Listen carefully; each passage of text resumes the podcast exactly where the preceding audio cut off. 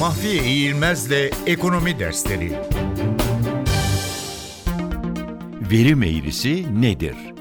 Belirli bir anda bir yatırım aracının vadeleriyle bu vadelerdeki getirileri arasındaki ilişkinin grafiksel ifadesi bize verim eğrisini veriyor.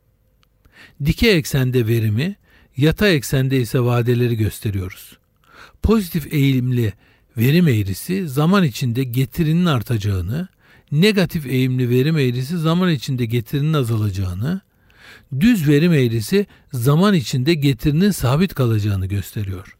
Hızlı bir yükseliş eğiliminde olmayan, hafifçe yükselen pozitif eğimli verim eğrisi ekonominin normal koşullar içinde olduğunu ortaya koyar.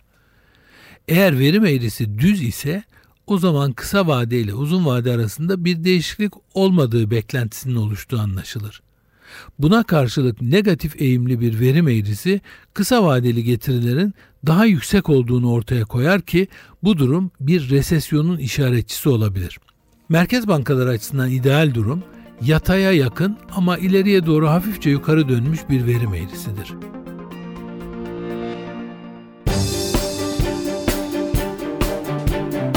Mahfiye İğilmez'le Ekonomi Dersleri